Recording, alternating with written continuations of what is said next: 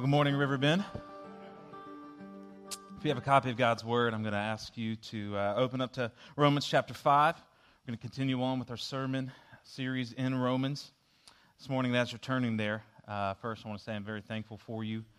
Thank you, Riverbend, for how you love uh, myself and how you love Holly and you support us. Um, I could not be more thankful for this body. Um, so, as you turn to Romans chapter 5, man, I'm delighted to come and uh, speak to you about what the Lord has been putting on my heart for this passage. This has not been a passage that's easy to deal with, it's got a lot of intricacies in it, and uh, man, I'm praying the Lord speaks this morning through it. Um, as we get ready to dive in, I kind of want us to look into the past couple chapters of Romans to kind of get us a head start into Romans chapter 5, where we are. Um, so, Paul, I'm just going to remind you that Paul is writing to the church in Rome. And he's writing because he wants to get a base of support because he wants to go eventually past Rome into Spain. And he wants Rome to be essentially kind of his base there in the east. Is this making my voice? Okay, there you go. Can you hear me now? All right. So he wants he wants Rome to kind of be his base there, so that he can be sent out from Rome into uh, Spain and all the way to the to the west from there. So he has to write this book to to remind them, hey, this is what the gospel is. This is the importance of it. And essentially, he's sending a mission support letter to this church in Rome.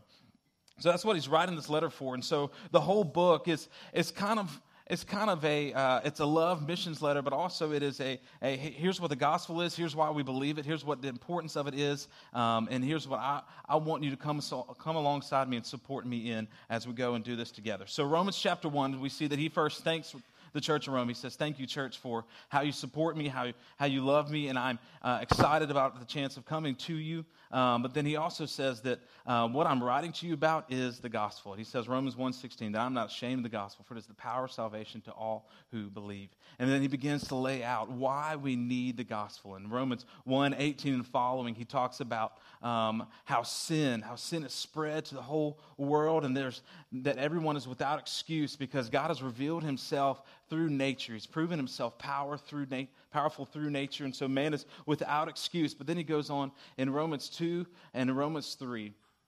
Um, he says this, and I'm going to kind of summarize it up with how Romans 3.23 lays it out.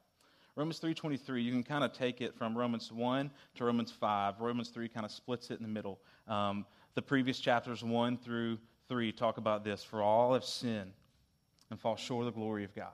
For all have sinned and fall short of the glory of God. Kind of summarizes chapters 1 through 3. But then, as Brian said a couple weeks ago, we can't end with the bad news. we got to continue on with the good news. And it says that all are justified by his grace as a gift.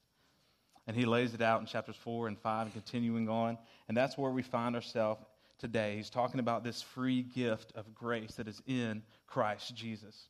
So, what I want us to do, I'm going to read these verses for us. I'm going to pray, and then uh, we'll dive into it this morning. So, uh, if you will read with me, the words will be on the screen. Romans chapter 5, verses 12 and following says this Therefore, just as sin came into the world through one man, and death through sin, and so death spread to all men because all sin. For sin indeed was in the world before the law was given. But sin is not counted where there is no law. Yet death reigned from Adam to Moses, even over those whose sinning was not like the transgression of Adam, who was a type of the one who was to come. But the free gift is not like the trespass. For if many died through one man's trespass, much more have the grace of God and the free gift by the grace of that one man, Jesus Christ, abounded for many. And the free gift is not like the result of that one man's sin.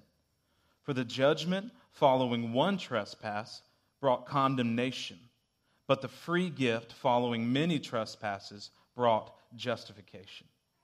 For if, because of one man's trespass, death reigned through that one man, much more will those who receive the abundance of grace and the free gift of righteousness reign in life through the one man, Jesus Christ. Therefore, as one trespass led to condemnation for all men, so one act of righteousness leads to justification and life for all men. For as by the one man's disobedience the many were made sinners, so by the one man's obedience the many will be made righteous. Now the law came in to increase the trespass, but where sin increased, grace abounded all the more, so that as sin reigned in death, grace also might reign through righteousness leading to eternal life through Jesus Christ our Lord. Church, let's go to Lord in prayer.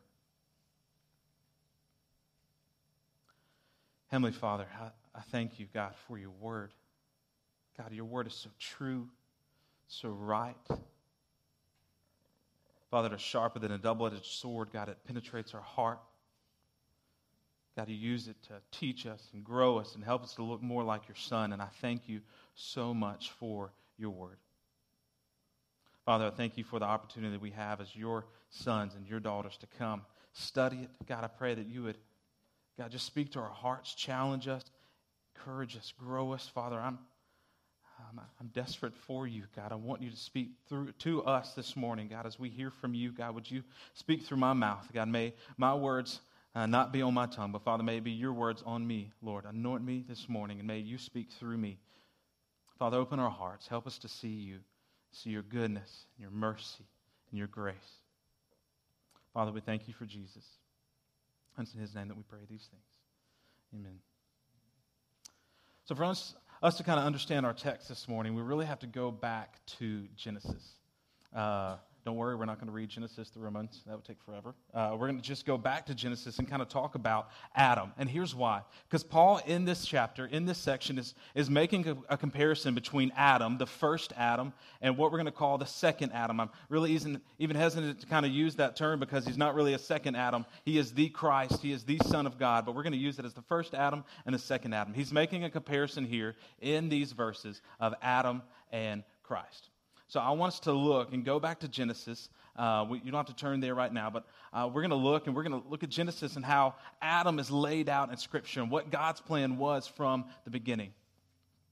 So, our God is a sovereign God. He is a God of detail, a God of planning. He knows everything. He knows everything about us. He, he knows everything about what is going on. He's omnipotent, omniscient, omnipresent. All of these things. He is all powerful and all knowing. Our God is sovereign.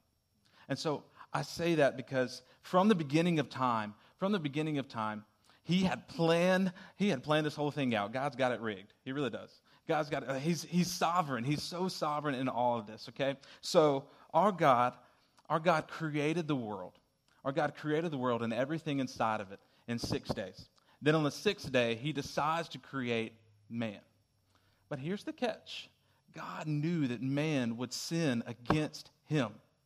But how gracious of a God He is that He would still create us because He knew, He knew that He would send His Son into the world to redeem us and to purchase us by His grace. Our God is a sovereign God. How do we know that this is a plan? Acts 2.23 says this, and we're reading this in our small groups, and we've, we've gone through this. The words won't be on the screen, but it says that this Jesus was delivered up according to the definite plan and foreknowledge of God. The definite plan and foreknowledge of God. He knew from the beginning of time that this was the plan, that his son Jesus was to come and redeem us from our sins. Yet he still made man. How good is he? So he makes man, right? He makes man. Also, we look at Isaiah 53. It says it was the will of the Lord to crush him we know that our God does not change, so his will does not change. He just, our, our sin did not catch God off guard. It was the will of the Lord to crush him. Isaiah 53 continues and he says that he was pierced for our transgressions, he was crushed for our sins. You see, the past present there in Isaiah, it's not even, it's not even uh, 600 years yet before Christ would come, and it's acting like it's already done. Our God is sovereign. The will uh, of the Lord does not change. So his will was to come and send Jesus for us. And this is pertinent for us to understand. But what I want us to look at at Genesis 1, chapter, uh, chapter 1, verse 27, the words are going to be on the screen. Uh, God creates man, He shapes man, and He molds man, but He makes him in a specific way. And I want us to read these words together on the screen. So God created man in His own image. In the image of God, He created him, male and female, He created them. So you see three words that really repeat there. You see created, or you see two words. You see created repeated three times, but then you also see image repeated twice. This is a repetition. God created man in his own image. The image of God, he created them. This is important. This is something God wanted us to grasp and grasp a hold of, that he created us in his image. So, what does it mean to be created in the image of God? To be created in the image of God doesn't mean that we have a toe or a nose like God. It doesn't mean a physical image. What it means is that uh, we were created to be spiritual beings. We were created to know the good the difference between good and wrong, uh, good and evil. We were created to be spiritual, to seek after Him. Uh, we'll continue on in Romans, and it'll say that God wrote His law on our heart. He's written His law on our heart. So he's given us a conscience. He's made us a spiritual being. He's created us in the image of God. We are his image bearers. This was his plan from the beginning. So we are created in the image of God. All right? So it says that God created man in the image of God, created them male and female. So you guys know the story. He creates Adam first. He takes the dust of the ground, forms them, and then he breathes life into Adam and he says, uh, uh, and he gives Adam this, this declaration that you are to be over all animals, over all creation. Uh, this is yours. I've given this to you. You are in dominion over them. Right? All right, so I want us to kind of look at a couple things about Adam. And these things will be on the screen too. But first, Adam was created in the image of God. He was created in the image of God. This is important. I want you to remember this because we're going to contrast this later with Christ. He, Adam was created in the image of God. Secondly, he was created to be the head of the human race. So, just as I said uh, a second ago, that he, God had given him dominion over all of uh, over all the plants, over all the birds, over all creation. He had given him dominion over that. But God says a particular word from Genesis 1 all the way up to 20, uh, all the way up to chapter 3. He looks at Adam and he says, You. You are going to be the, uh, you are going to have dominion over the birds and over the seas. You're going to have all these things. And he blesses Adam with this. And he looks at Adam, it's in Hebrew, it's a singular you. This is crucial. Singular, singular you. And then in Genesis chapter 3, when he creates Eve, it's plural. I want us to remember that because we'll come back to that. But this, the singular you means that Adam was clearly the representative of the human race. He was the first man of the human race. Adam was to represent all of man and all of the generations that were, that were to follow him. This is, this is the plan that God had established that Adam was going to be the, uh, the progenitor of the human race, the leader of the human race. So he's, Adam was created in God's image, but also he was the head of the human race. All right, and also he was the head of his family. So, so Adam's kind of walking around in the garden and he's giving these names to animals. And then this was the intention, the reason that God really gave him the, uh, the purpose of going around and naming the animals because he wanted Adam to see that there was no one like him. So he goes around and he sees, man, there's no one like me. And so God takes a rib from Adam's side and he creates and forms Eve. And his, I love his first words. He says, Woe man. No, not really. He didn't say that. His first words were, He says, This is it. This is at last bone of my bones and flesh of my flesh. This is my partner, my helpmate. But God gave him, God gave him the responsibility of leading his family. He was the head of the family, and Paul talks about that all throughout uh, all throughout his letters, and we don't have time to dive into that, but that is crucial for you men, us men, to remember we are the head of our family, okay? But uh, he was not only the head of the human race, he was also the head of his family. Okay, so God, before Eve was created, God gave this commandment to Adam. He said, You can have any of the fruit that's in the Garden of Eden, but you cannot have this one tree, this tree of life, you cannot eat. You cannot eat this. But see, in Genesis chapter 3, we see that the servant, servant who's a smart, cunning servant, comes to Eve.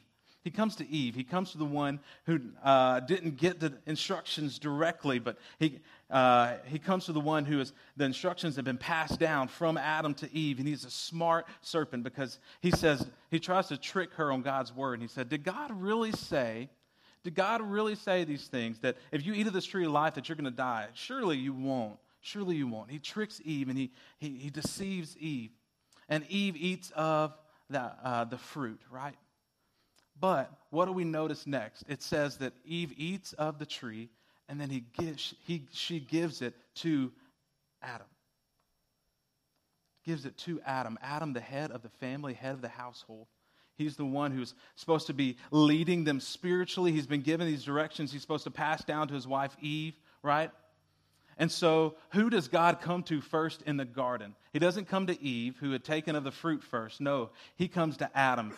Genesis 3 says that he comes to the man. He asks, Where are you? So who does, who does God shift the blame, not shift the blame, but who does, who does the blame lay on? Who does, who does the blame lay on? It lays on Adam, not his wife Eve, because he is the head of the family and the head of the human race. So I want us to understand this. This is, uh, this is crucial for us to understand Romans chapter 5. Um, so we know that the man was created in God's image. But if you have a copy of God's word, God's word, keep your hand in Romans chapter 5. I want us to look at Genesis chapter 5. So keep your hand in Romans chapter 5. We're going to look over at Genesis chapter 5 real quick, and I want to show you something just briefly. The words will be on the screen if, if you don't happen to have a copy of God's word with you. So, Genesis chapter 5 gives us some detail of the generations that follow Adam. So we know in Genesis 1:27 that God created man in his own image the likeness of him he created them, right? So Genesis chapter 5 gives us some interesting detail. In verse 1 it says this, "This is the book of the generations of Adam. When God created man, he made him in the likeness of God.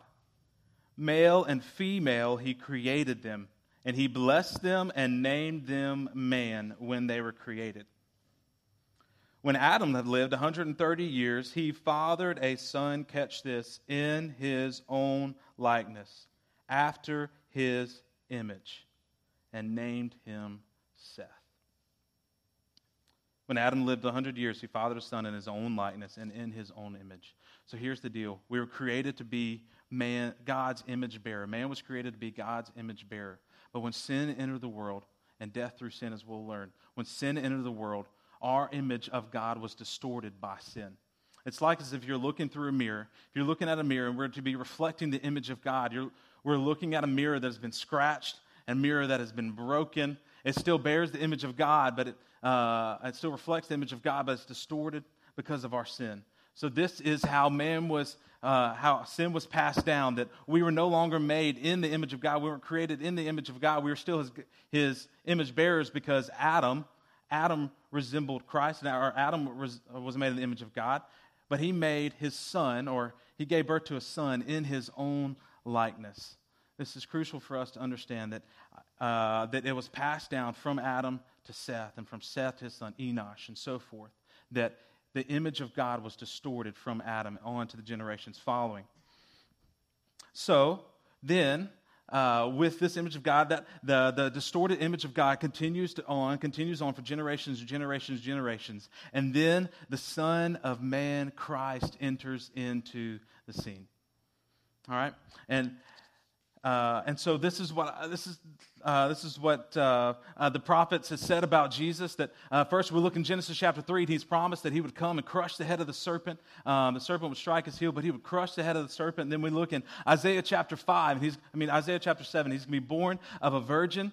Uh, the virgin will give birth and conceive a son. In Isaiah chapter nine, that for a child has been born to us, a man has been born to us, but, but a son has been given. God's son has been given. And the government shall be upon his shoulders. We know Matthew says that all authority has been given to Jesus.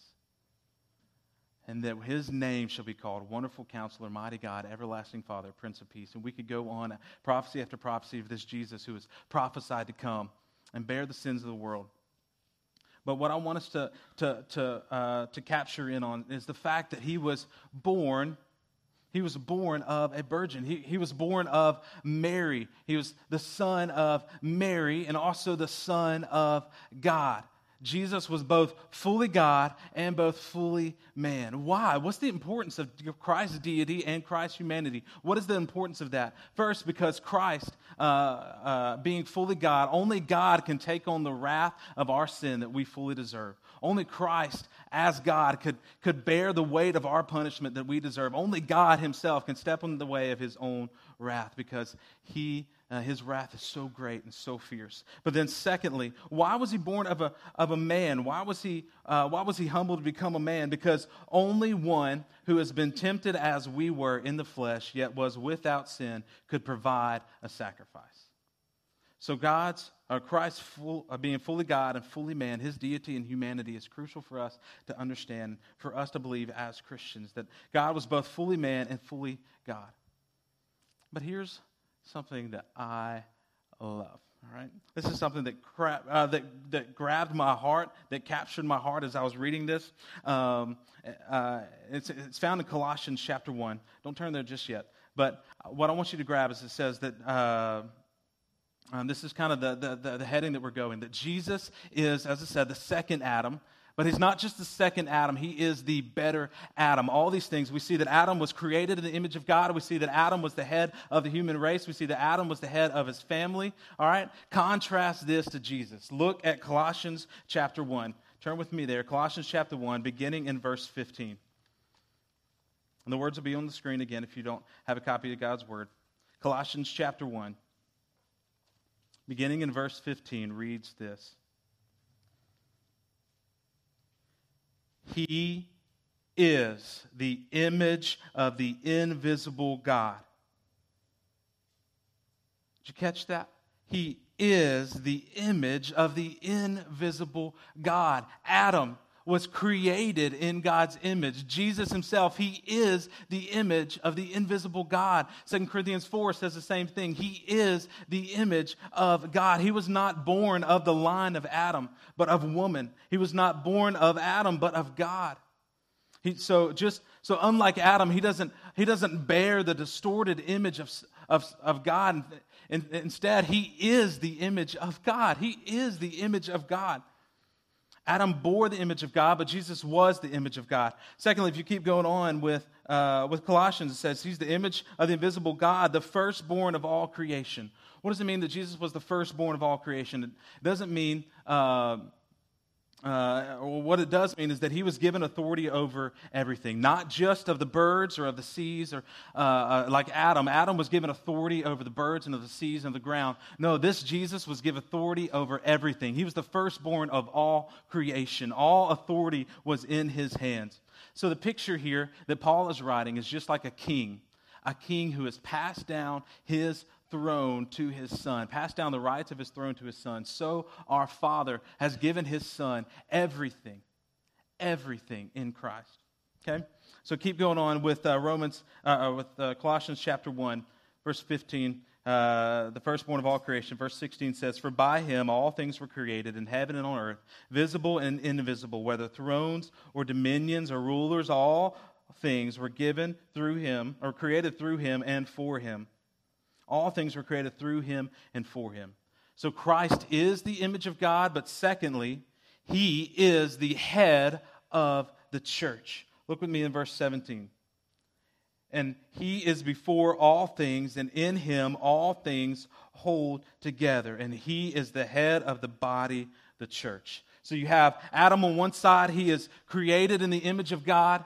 He, is the head over the human race. But then you have Jesus who enters, enters the scene. He is, uh, he is the image of God. He doesn't just bear the image of God, he is the image of God. And then he is the head of the church. And so this is what Paul is setting up in Romans chapter 5, verses 12 through 21. He's setting up a contrast between being in Adam, the head of a human race, versus being in Christ, the head of the church. This is the contrast that Paul is setting up. So, with that in mind, let's look at Romans chapter 5, verses 12 through 21. And I want us to uh, look at just a handful of comparisons or contrasts here um, from Romans chapter 5. So, turn back with me to Romans chapter 5. And we're going to begin in verse 12. And this is what it says. Um, in, in verse 12, therefore, just as sin came into the world through one man, and death through sin, so death spread through all men. For sin indeed was in the world before the law was given.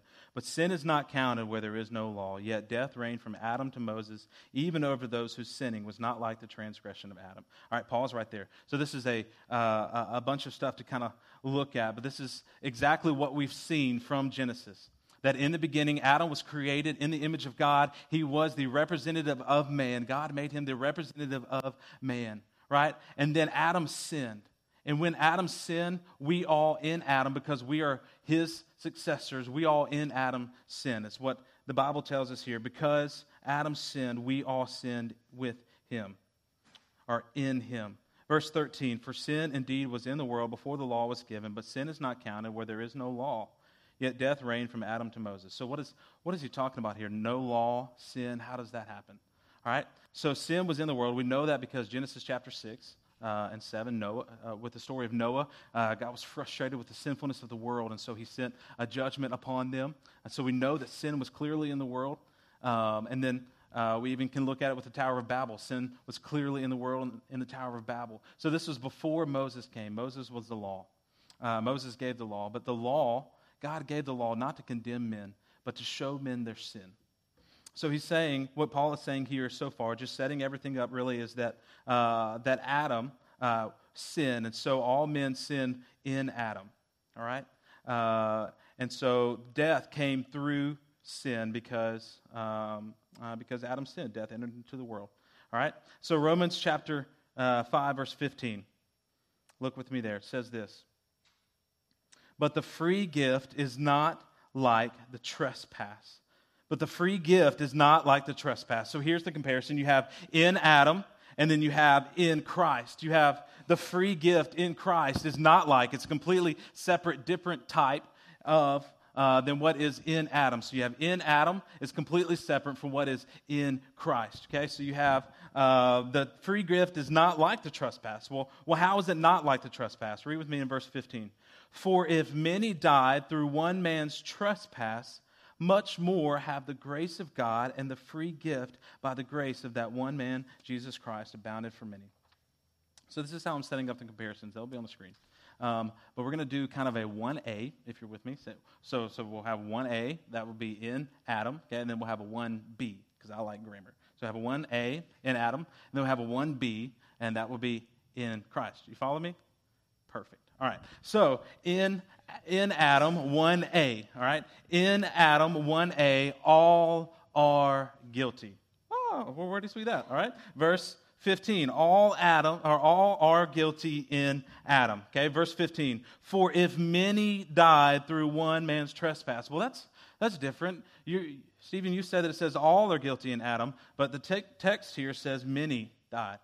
This is kind of where this text gets really confusing because Paul says many and all very many times. Um, but he uses them for a very specific person, uh, for a very specific purpose. So this many here so says, if many died through one man's trespass, this many literally means that all without Christ. I mean, all except for Christ is what I mean. All except for Christ. That was totally different. All except for Christ is the many, okay? So the many. So, for if all except for Christ died through one man's trespass, why all except for Christ? Because remember, we go back to Christ being born of, uh, born of a woman not of Adam, born of a woman, fully God and fully man, right? He is the second Adam. So all, uh, all except for Christ have died through Adam's trespass.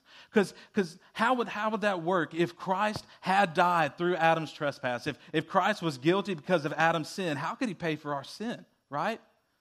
So if Christ had died um, with, with Adam, if Christ was born n- not of a virgin, if Christ was born not of God, if Christ was not fully God and fully man, there's no way he could pay for our sin, okay? So uh, all, for if all, except for Christ, have died through one man's trespass, um, much more have the grace of God and the free great gift by the grace of that one man, Jesus Christ, abounded for many.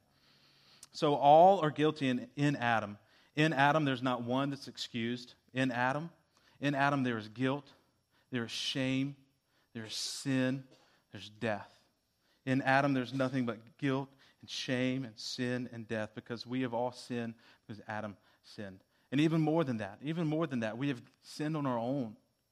Man, I was thinking this morning, I was seven years old, and my parents are in the room right now, but I lied to my mom and dad when I was seven.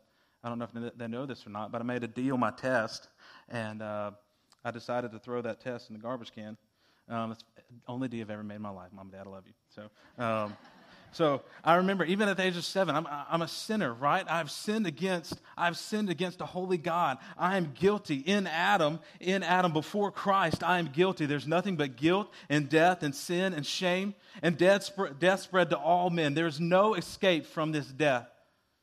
Not just physical death, all, all will die one day, but a spiritual death, eternal death, eternal separation from God. So all are guilty in Adam, but praise the Lord, that's not the end of the news, because it says, For if many died through one man's trespass, much more have the grace of God and the free gift by the grace that that one man, Jesus Christ, abounded for many. 1b, 1b says, Grace abounds for the many in Christ.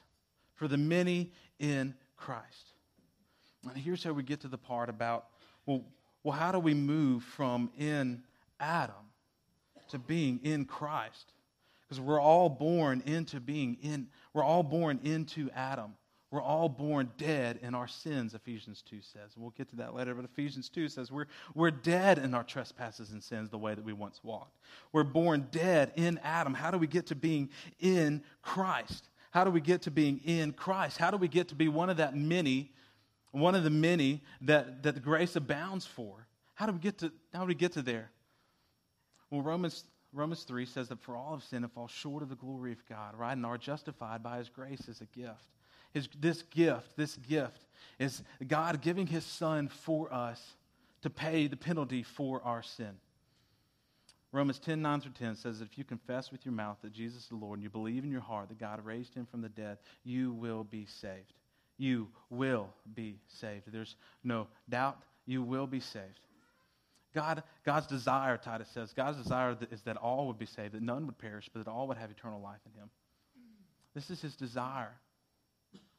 He offers this free gift to us in his grace that, that all we have to do is believe that, and give our life and surrender our life to him and say, Yes, you are Lord. You are the boss of my life. I, I confess that I'm a sinner, that I need you to, to cleanse me from my sin so that I can stand before you holy. This is the confession that we have to make from, for, to move from being in Adam to being in Christ. From being in Adam and in Christ. But praise the Lord, there's, there's not a, there's, uh, uh, in, in Christ, there's no death, there's no guilt, there's no shame. Romans 8 says that there's therefore now no condemnation in Christ. We stand in his grace.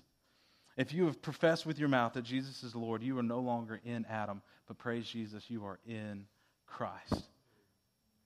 Man, John John's gospel says that there is nothing that can take us out of his hand. If you are in Christ, you no longer are going back to Adam. So grace abounds for the many in Christ. In Christ, there's grace and forgiveness and life. Paul will later say in, uh, in chapter 20, or in, in verse 20 here that now the law came in to increase the trespass, but where sin increased, grace abounded all the more. There's abundant grace. There's in, Adam there's abundant death, but in Christ there's abundant life. That's good news. Amen. Abundant death in Adam, but in Christ there is abundant life. You see the contrast here. He's the better Adam. He's the better Adam. There's no comparison. He's the better Adam. He's better in scope. He's better in scope. The, the, there's abundant death in Adam that we can never escape from, but there's abundant life in Christ. He is the better Adam. Point two. Uh, 2a, all right, point 2a, all are condemned in Adam. All right, let's look down in verse, uh, verse number 16. And the free gift is not like the result of that one man's sin. For the judgment following one trespass brought condemnation, but the free gift following many trespasses brought justification. All are condemned in Adam. All are condemned in Adam because all have sinned. If we stand in Adam, if we stand in Adam, we stand in a life that is sinful. We stand in a life that is wicked. And I want, us to sh- I want you guys to see this. So keep your hand there. Um, or if you, if you don't want to, you can. Uh, I want you to turn with me to Ephesians chapter 2, but if, if you can't, it's up here on the screen. Uh, but Ephesians chapter 2 says this Ephesians chapter 2. This is, the, this is where Paul is talking about the life prior to Christ. And in Ephesians chapter 2, he says, And you, and you, that being, that being all of us, were dead in our trespasses and sins in which we once walked following the course of this world, following the prince of the power of the air and the spirit that is now at the work in the sons of disobedience, among, among who we all once lived in the passions of our flesh, carrying out the desires of the body and the mind, and were by nature children of wrath, like the rest of mankind. Take a look at that verse. If you look at that verse, it, it says that we were dead in our trespasses and sins, but we weren't only dead, we were dead men walking. We were dead men walking. It says that we walked uh, following the, the, course of this world. We followed the prince of the power of the air. We carried uh, the desires of the flesh, carrying out the desires of the flesh. We were actively dead in our trespasses and sins. And the thing is, when you're dead, you can't save yourself, right? When you're dead, there's nothing you can do to bring yourself back to life. This is the, this is the, uh, the beauty of what is to come. But I want us to grasp the fact that we are dead in sin. We, in Adam, we, we stand condemned. There is no hope, there is no peace, but in fact, there is righteous judgment to us. Our world, our world's concept of God is this How can a good God send people to hell? I hear that question all the time. How can a good God send people to hell? He doesn't. Our sin sends us. We deserve this death. We deserve eternal separation from Him because of our sin. He is wholly righteous and wholly just to look at us with all His wrath. To be enemies of God, He is wholly just to declare us as enemies of God. But our God is so gracious. He is so gracious because our God, being just, to look at us in Adam and say, You are enemies, I want nothing of you. In His grace, He does this. He pursues us in Christ. In His grace, He has pursued us in Christ. Look with me in Ephesians, uh, Ephesians chapter 2. Oh, man, the, the big part, verse chapter 4. But God. Everybody say, But God. There we go. You guys are awake. But God, being rich in mercy because of the great love with which He loved us, even when we were dead in our trespasses and sins, He has made us alive together with Christ. By grace you have been saved by grace you have been saved and raised us up with him and seated us with him in the heavenly places in Christ Jesus, so that in the coming ages he might show the immeasurable riches of his grace and kindness towards us in Christ Jesus. And he reminds us yet again, for by grace you have been saved through faith, not of your own doing.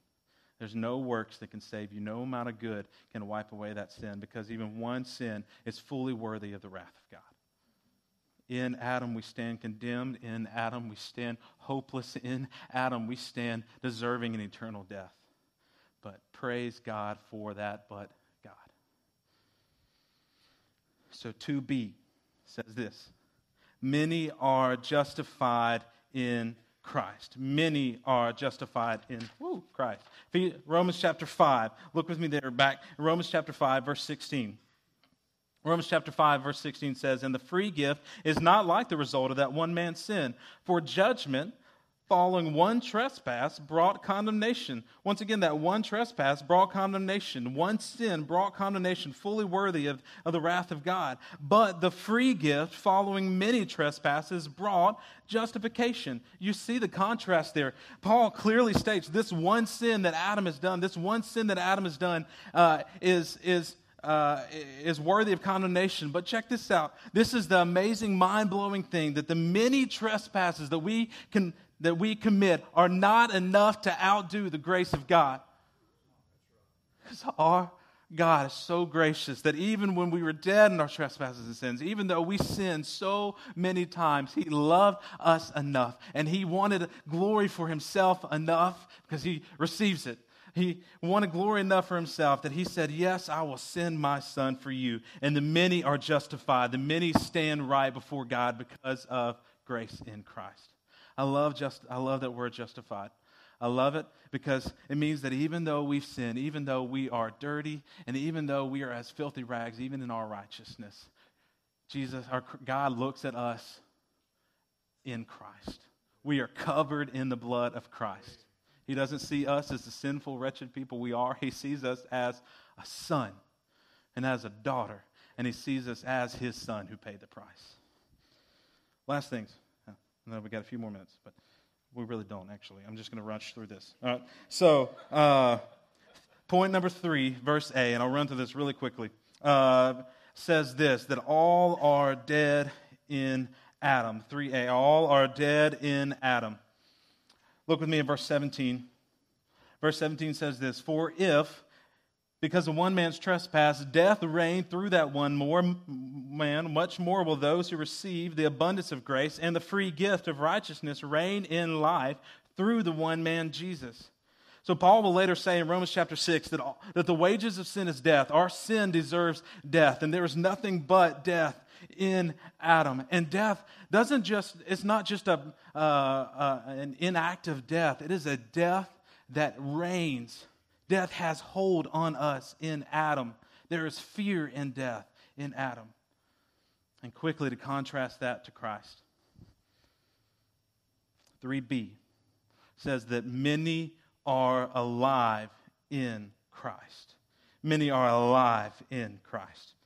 Look at the end of verse 17, and we're going to look at 20 and 21 just to read those. 17 says, For because one man's trespass, death reigned through that one, more, one man, much more will those who receive the abundance of grace and the free gift of righteousness, everybody say this with me, reign in life through the one man, Jesus Christ. Verse 20 and 21. Now the law came in to increase the trespass, but where sin is increased, grace abounded all the more. Verse 21. So that as sin reigned in death, grace also might reign through the righteousness leading to eternal life through Christ Jesus our Lord. So in death, or in, in Adam, there's nothing but death. Death reigns in us. If you are in Adam, death is reigning in you. Death has a hold on you. There's fear in death. And there is punishment and eternal death. But praise God for the contrast that in Christ, the many who are in Christ are alive. And death no longer has hold on us. Death no longer has a sting for us. There is no longer a hold on death on us because we will reign in life with Christ. And we have eternal life with him. Oh, praise Jesus for that eternal life.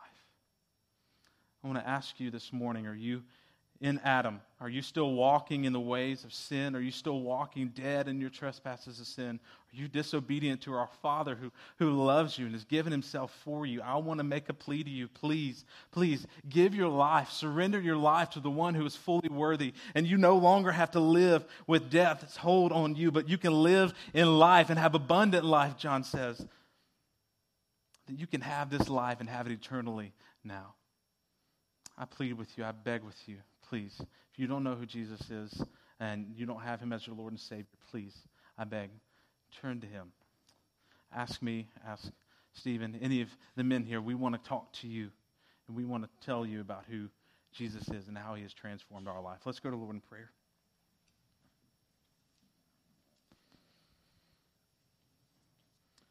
Father, I thank you.